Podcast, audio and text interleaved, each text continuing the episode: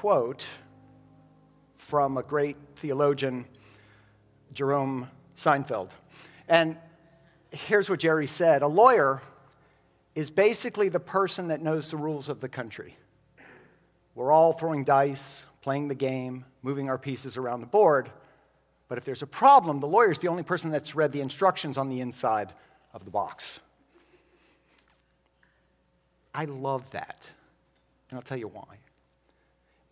In law school, and this was really weird, and I didn't understand it at the time. I was very young and, you know, very impressionable. And our law school professors kept telling us over and over and over again that we weren't there to learn every law, which is exactly what most people think law school is, and certainly what I was thinking law school was about was learning all the laws. But they kept telling us, no, you're, you're here to learn to think like a lawyer. Which every time we said that, we kind of rolled our eyes and went, oh my gosh, you know, give me a break. But we were there to learn how things work. Or to use Jerry's words, we're there to learn the rules of the country. And even though we rolled our eyes when we first heard it, it turned out to be the truest and most useful thing that they taught us. And here's why. Throughout my legal career, one of the most common questions I received as a lawyer is some version of Is it illegal if I? Is it illegal if I? Is it illegal if I don't claim my frequent flyer miles as income? Is it illegal if I write off my pleasure fishing boat as a business expense? Is it illegal if I drive my car with an expired tag? Now, of course, all of these things can be illegal. But what people really meant by the question was what can I do that I want to do even though I shouldn't be doing, and still get away with it? That's what everybody wants to know. In other words, can you tell me where the loopholes are in life? And when I went into the ministry, I figured at least I don't have to answer those questions anymore. But wrong I was. And when I thought about it, though, it made a lot of sense, actually. One of the things that a rules based, judgment centered religion, or any rules based, judgment centered relationship for that matter, causes people to do is look for the loopholes. We actually begin developing this skill of being able to find the loopholes in life when we're children. What's a loophole? Loophole is basically just a way around the rules that technically don't break the rules. Nobody had to teach us how to look for or exploit loopholes. We figured these things out in our lives very early. You parents recognize this? Didn't I tell you not to hit your brother? And the kid says, I didn't hit him, I twisted his arm and pushed him to the ground. Hmm. Didn't I tell you no more screaming? Kid says, I wasn't screaming, I was just talking loudly. I mean, that's what we did. I did it. Most kids do it. We all know what a loophole is. Nobody had to teach us how to find them. But when religious people exploit a loophole in their own religion, we have a term for that. What do we call religious people who are always trying to exploit a loophole in their own religion? We call them hypocrites. And when religious leaders exploited the religious rules for their own benefit, Jesus called them hypocrites and then he called them something even more descriptive. So let's go to Matthew's gospel for a second, chapter 23, verse 27. He said, Woe to you. By the way, whenever Jesus said to woe to you to somebody, it was a bad thing. Okay, you don't want the God of the universe telling you, Woe to you. That's bad. That's like going to the principal's office times 10. Woe to you, teachers of the law and Pharisees, you hypocrites. You are like whitewashed tombs, which look beautiful on the outside, but on the inside are full of the bones of the dead and everything unclean. Yuck, right? Now, Jesus went on to say that essentially any religious leader who cares more about enforcing man made rules than they care about the people whom God loves and made in his image, those people are fools. So, if you don't care for religious hypocrites, as we're going to see today, there's good news. You and Jesus are on the exact same page. We're on part four of our series, You're Not Far. It's the story of Jesus as told by Simon Peter, the Apostle Peter, to John Mark, Mark, the gospel writer, and it comes to us through Mark's gospel. This is Peter's story written in Mark's gospel. And as we've seen at the beginning of this gospel, here was the main idea, and here's what Mark wrote. This is what Jesus said, as reported by Peter The kingdom of God has come near. Repent and believe the good news. Jesus is saying, in connection with everything that the Old Testament, that the Hebrew Bible has pointed to, the time has come. The kingdom of God has come near because the king's son is in town. And the way to respond to him is to repent and believe this good news. Now, we've talked about it over the last few messages. When we hear the word repent, especially in a religious context, we're sort of preconditioned to think of it as a command connected to negative behavior. Turn away from your negative behavior, repent from your sin, turn from your sin. But here, Peter's using actually in a positive way. Peter's using it to say God has done something incredible that you don't want to miss out on. So you have to turn toward it and face it and embrace it. That's what repentance means. It means to turn toward or turn from, or both. When you turn from something, you turn toward something. It means to turn toward it so you can devote your entire life to it. And in this series, we've, been, we've seen something interesting about Jesus that will kind of launch us into what we'll learn today. We discovered that Jesus got angry, not when disobedient, not when people were disobedient. That's not what made Jesus angry. Jesus got angry when religion got in the way of a person's relationship with God and with God's image bearers, other people, with us. Jesus got angry when people tried to use his father's words to hurt people whom his father loved.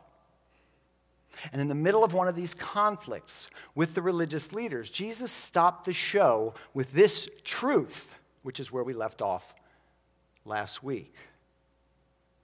Before I read it to you, won't you pray with me?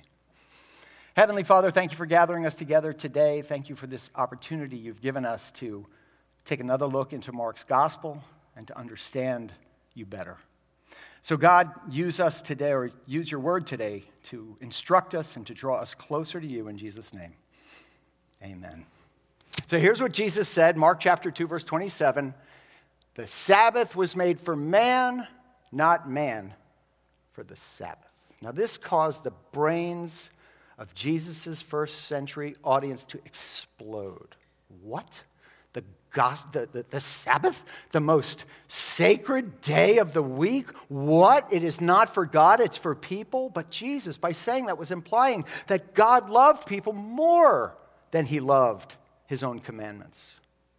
Did God create his commandments not for the sake of controlling mankind, but as a gift to us because he loves us? Well, that's what Jesus was saying. And to illustrate his statement, Jesus broke one of the traditions of the elders and he healed somebody on the Sabbath. Now, to the religious leader, Jesus' action violated a first century application of one of the Ten Commandments about keeping the Sabbath holy.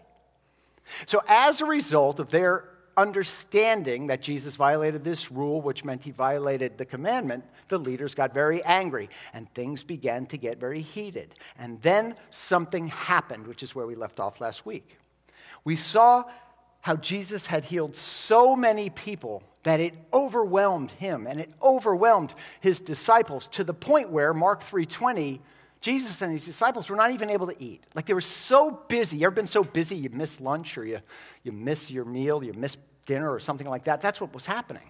Jesus was so busy, the disciples were so busy healing people and tending to people and doing the work of the ministry that they didn't even eat.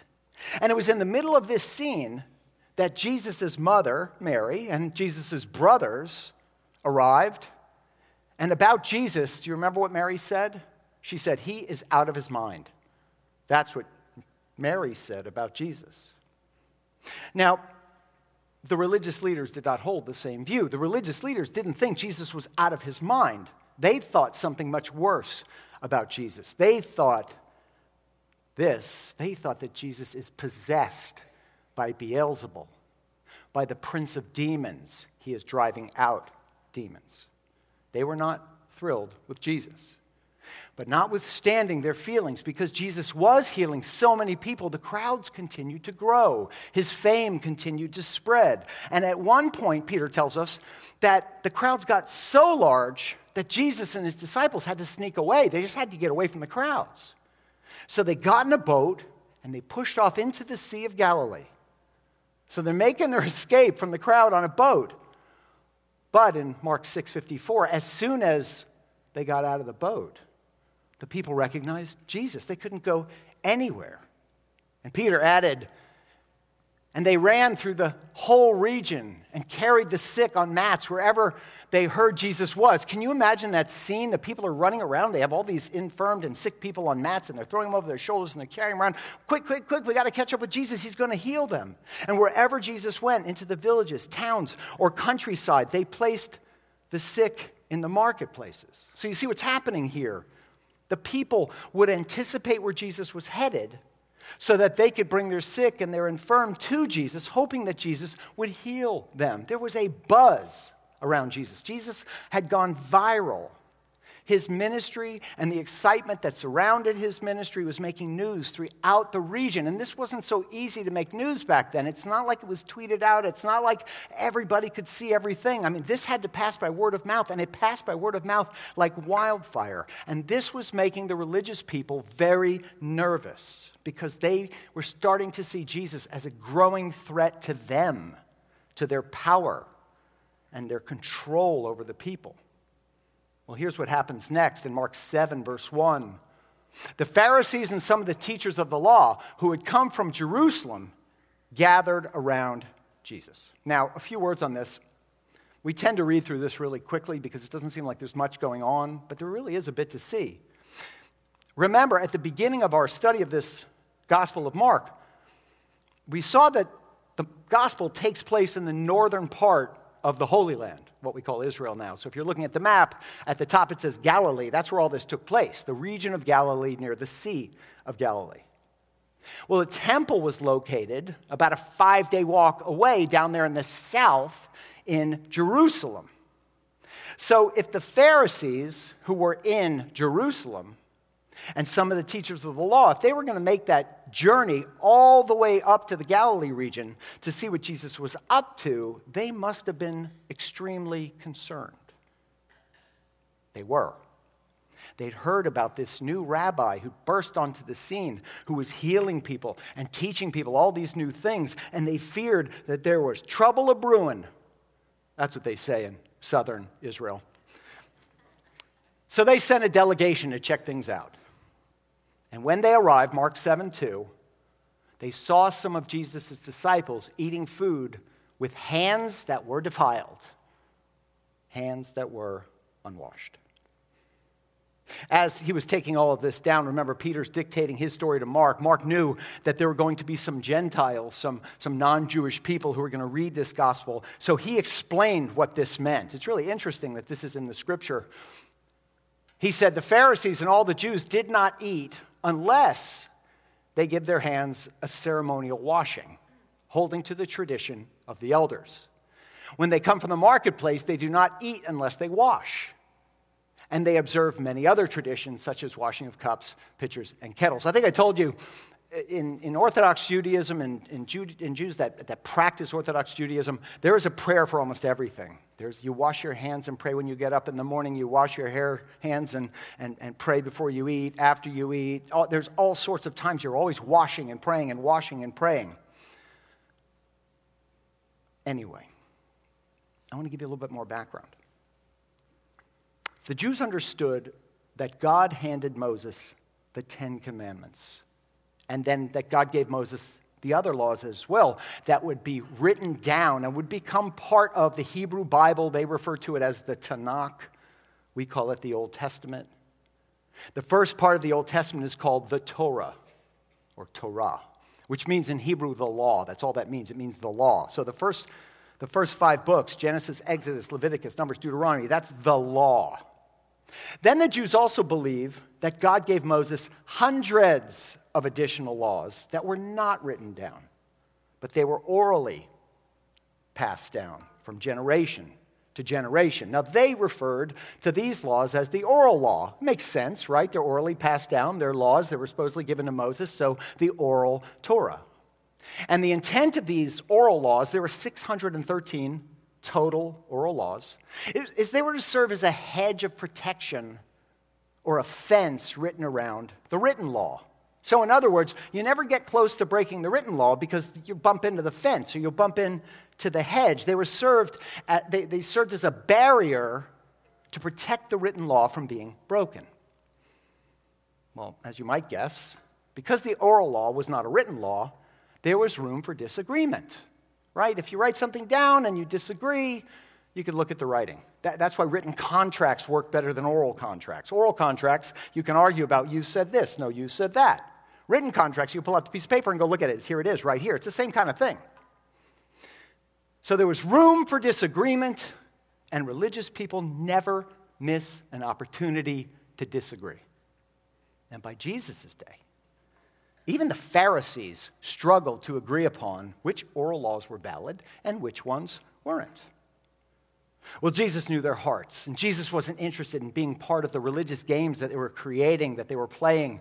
So, with all of this in mind, Mark 7 5, when the Pharisees and teachers of the law asked Jesus, Why don't your disciples live according to the tradition of the elders instead of eating their food with defiled hands?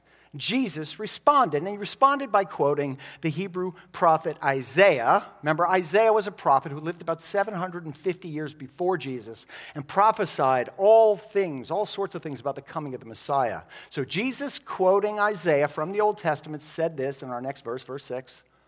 He said, Isaiah was right when he prophesied about you hypocrites.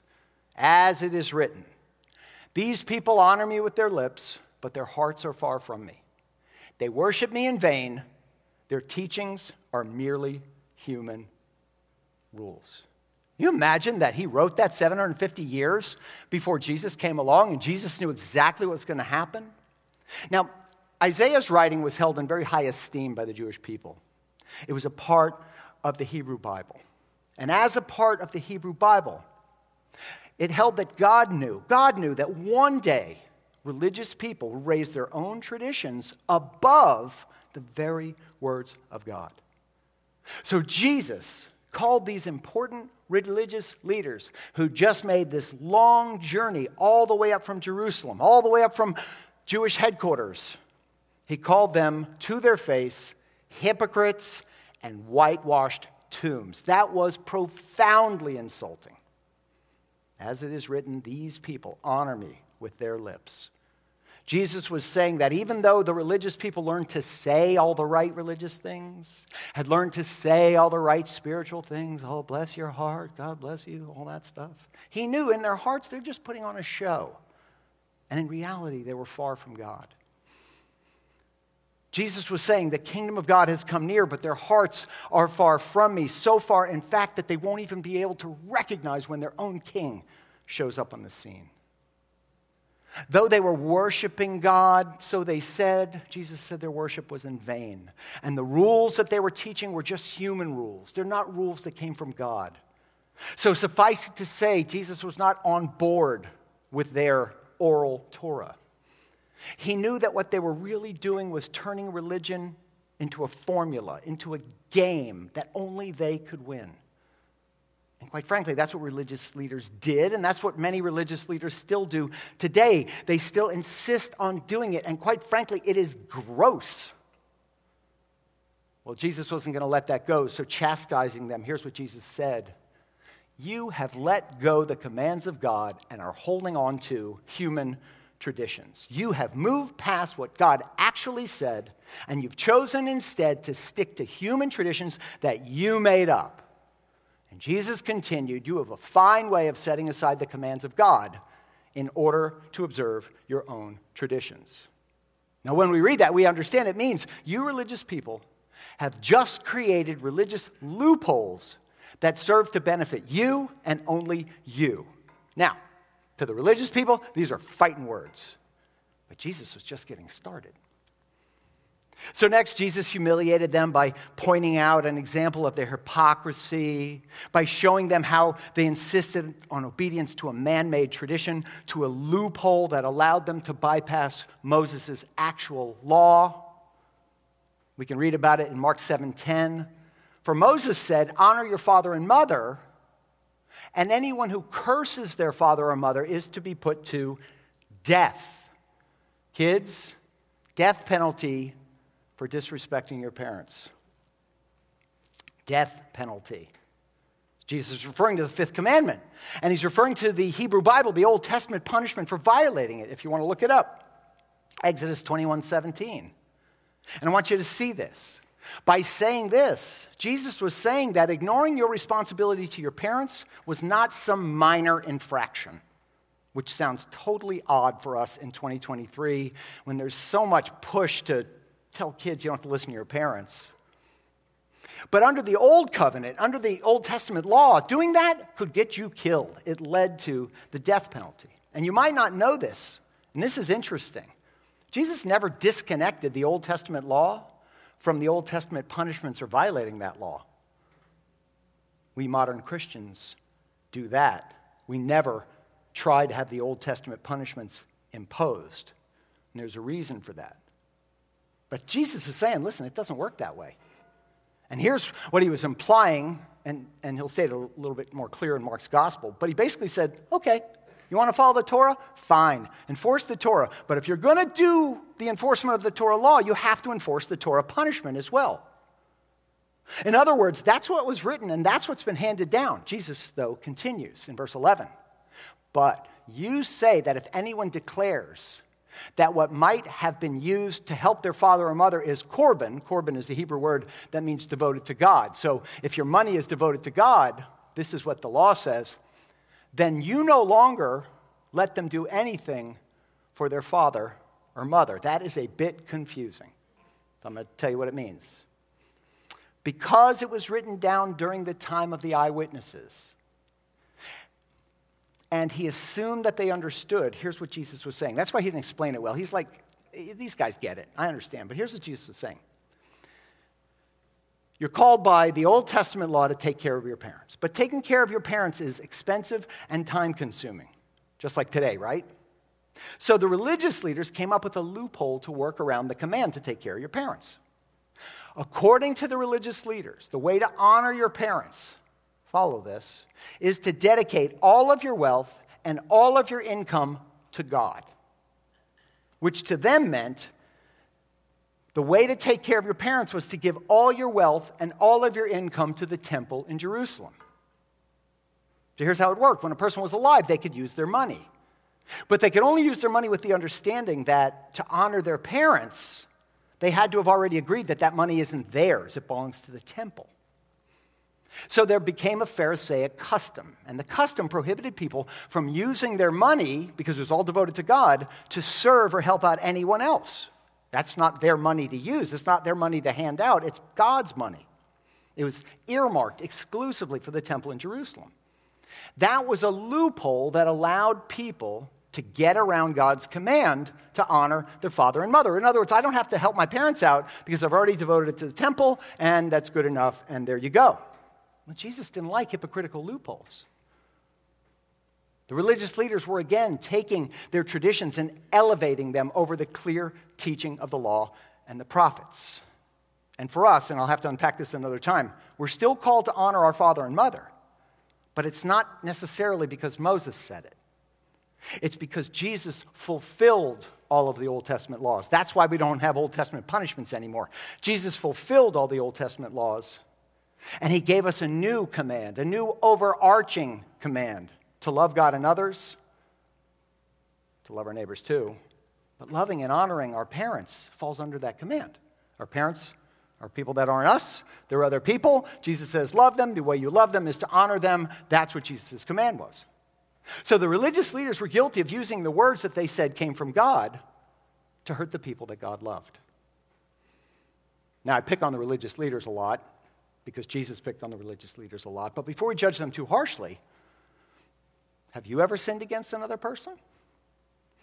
Have you ever harmed another person, either unintentionally or intentionally? And then, because of some tradition or something that you were taught by a religious leader, you tried to make things right with God, but you didn't go to the people you hurt. You, you prayed, or maybe you gave a gift, or maybe you came to church a little bit more frequently, but you never went back to that person and made it right with that person.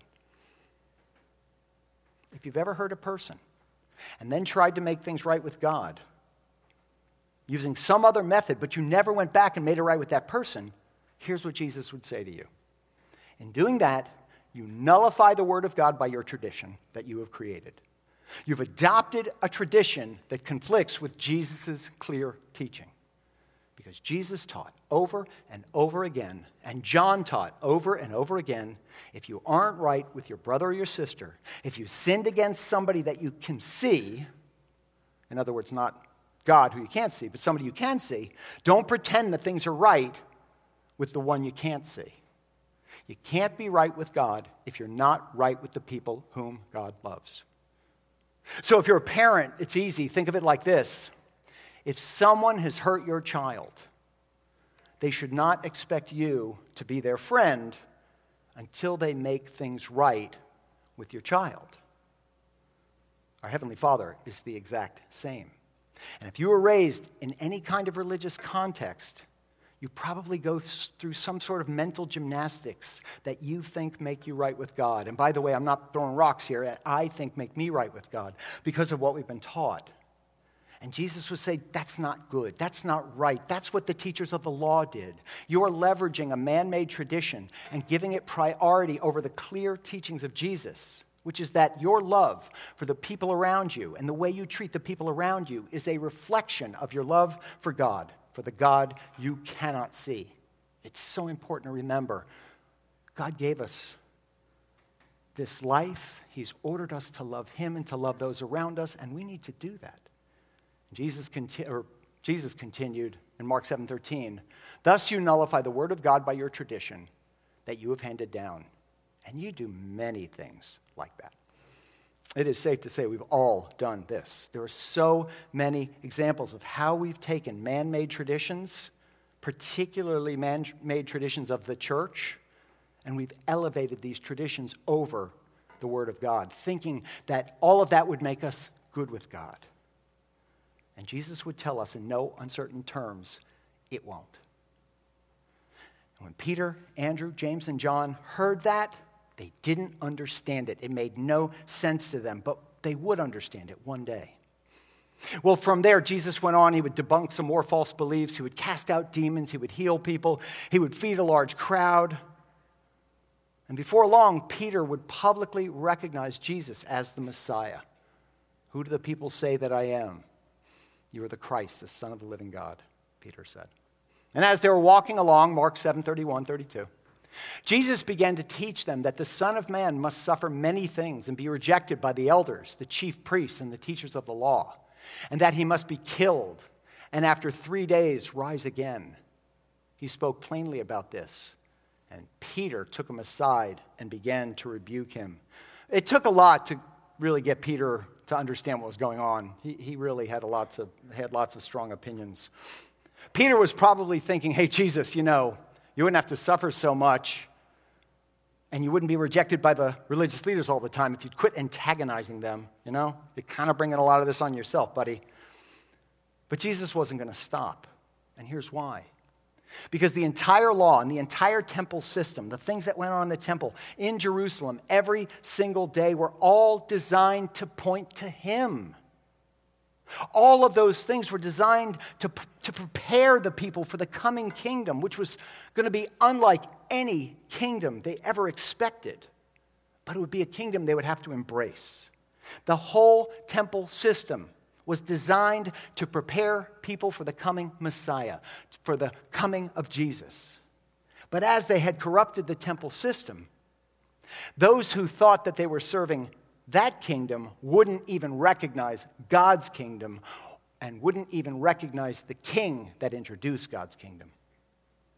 These temple rituals were supposed to prepare the people, but instead of preparing the people, they confused the people. And yet, in spite of all that, Jesus would preach The kingdom of God has come near. Repent and believe the good news. The kingdom of God has come near, and this is your opportunity to repent and believe, to turn and embrace what God is doing. And we're going to pick up there next week. But before we go, I want to ask you a question using Jesus' words. Is it possible that you have let go of the actual commands of God and are holding on to human traditions? Is it possible that you have come up with your own loopholes? Is it possible that you have come up with your own way to set aside the commands of God in order to observe your own traditions? In other words, is it possible that you are, is it possible that we all are guilty of creating our own loopholes? You do something that you just know violates God's law, and you say, Well, if I do this, God will be okay with me. But the this is something you just made up. Or you've seen maybe other people in church do. But here are a few questions to help you figure out if you're doing that and to help you be honest with yourself. And, by the way, again, I want to say I'm not throwing rocks up here. I'm guilty of all of this too. So we are all in this together. As one of my teachers likes to say, we're all just beggars telling other beggars where we found bread. All right? Here's the first question do you ever try to figure out how close you can get to sin without actually sinning? Hmm? It's a silly game that we play. And it really minimizes God. It makes God, our Heavenly Father, so inconsequential. It makes Jesus' death on the cross to pay for our sins so meaningless. But we do it anyway, don't we? We always ask ourselves, how close can I get to sin without having to apologize to God. And as soon as we start thinking this way, and as soon as we start trying to figure out ways to excuse our behavior, we're guilty of the exact same thing the Pharisees were guilty of. Give that some thought. Do you ever try to figure out how close you can get to sin without actually sinning? All right, question two.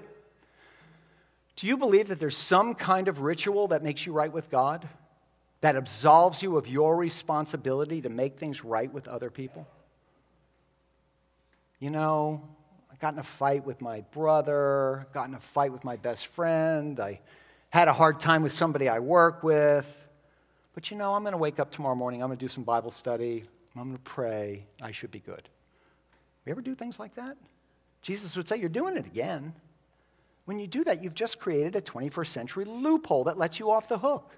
Something that allows you to, to ignore the things that Jesus clearly taught. And do you know how this makes us look to people that aren't part of the fellowship? People are outsiders to the body of Christ?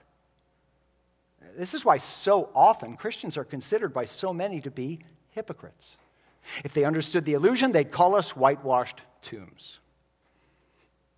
Do you believe that there's some kind of ritual that makes you right with God, that absolves you of your responsibility to make things right with other people? Lastly, are you leaning on the myth that God suffers from short term memory loss? Are you traveling under the false understanding that if you just confess your sin to God, God just completely forgets what you did? People have taken this idea, it's found in the Old Testament, in the Hebrew Bible, they've taken it out of context. But they've taken the idea that God has removed our sins from us as far as the east is from the west and turned it into something that it isn't. Because it is true that the whole idea of being forgiven by God is a real thing. When, when we go to Jesus, when we confess our sins to Him, when we understand that we can't live perfectly, when we understand what He did for us on the cross, and we turn from the way we were, we turn toward Jesus and we say, Jesus, I want to give you my life. I want to follow you with my life. Those sins no longer result in punishment for us, yes, but they don't erase God's memory. And they don't eliminate the need that we have to go back to the people we've harmed and make it right. But if you think about it, it makes sense. If confessing sins actually erases God's memory, well, that means there are things in the Bible that God no longer remembers, God no longer knows about, right? What was that story about David? Uh, uh, he was with Bath something, uh, bathtub, I don't remember. Uh, it doesn't make any sense. God, of course, remembers all of that. Though Jesus died so that God will no longer hold our sin against us, Jesus' invitation to follow him is so much more than just that. Jesus' invitation to us is not only an invitation to eternal life on this side of heaven and beyond, but it's an invitation to live here on this earth with and for God, the maker of the heavens and the earth. And that God, our God, is so much bigger and so much better than all these silly small ways that we try to manipulate him and control him to do our bidding. Those things do nothing for us. Those things do nothing for our faith. Those things do nothing for the way that the world sees us. The decision to follow Jesus is a decision to disconnect ourselves from all those silly games and from all of our man made traditions. Because we have been invited to participate in a new kingdom, a kingdom that is far, far superior to any of the kingdoms of this world. It's a kingdom of conscience that is informed by the law of Christ, which is simply that we're to love God and others the way that God, through Jesus, God the Son, loved each of us. That one commandment is this all encompassing, motivating force that dictates how we do everything else in our lives. How we love in all of our relationships, how we spend our time, how we spend our money, how we behave in our marriages, how we raise our children, and how we treat other people is all encompassed by that command. How we reflect in our lives the way that God through Christ has loved us. That's the call. That's the command. And here's what's so extraordinary about that there are no loopholes in that kind of love. There are no workarounds, and there's no way to cheat. All it requires of us is that we wake up every single day and ask ourselves the question what does love require of me? If you're ever wondering what to do, ask yourself what does love require of you? In every relationship, Every time we interact with people in the community, every time we interact with people in our family, those are our marching orders. What does love require of me? It is a love without loopholes. And when we fall short, let's not make excuses. Let's not make apologies. Let's just make things right with those people. So, if you've been guilty of playing those games, if you've been guilty of hiding behind some silly tradition, hiding behind some silly mind game that you manufactured or you inherited from somebody who raised you or from the religious system you grew up in, are you willing to be done with that? And would you be willing to be honest with God? And would you be willing to throw up your hands and surrender and follow Him? Because after all, the time has come. This new way of living, this new way of thinking, the kingdom of God has come near, which means you are not far. And the question for me and the question for you every day is this Will we repent? And will we turn toward this invitation to follow? And will we put our faith in the fact that God has sent someone on our behalf that has reduced the complexity of religion to this one overarching, powerful command that we are to love as we have been loved. We're never far from God because his love for us is never far from us. Amen? Let's pray together. Heavenly Father, we thank you for this word. We thank you for this time of gathering as, as your body, as your ecclesia, as your community. We thank you for the fact that you love us even though you know everything about us. You not only know the things we've done, but you know the things we've thought, which is a chilling, chilling reminder of just how far we have to go. But notwithstanding all that, you love us anyway. And you've sent Jesus, God the Son, to pay the price for that sin so we can be with you forever. God, we thank you for that. We thank you for this community, this church. We praise you for all that you do. And God, we're excited to spend this coming week with you, loving as you've called us to love. We pray all this in Jesus' name. Amen.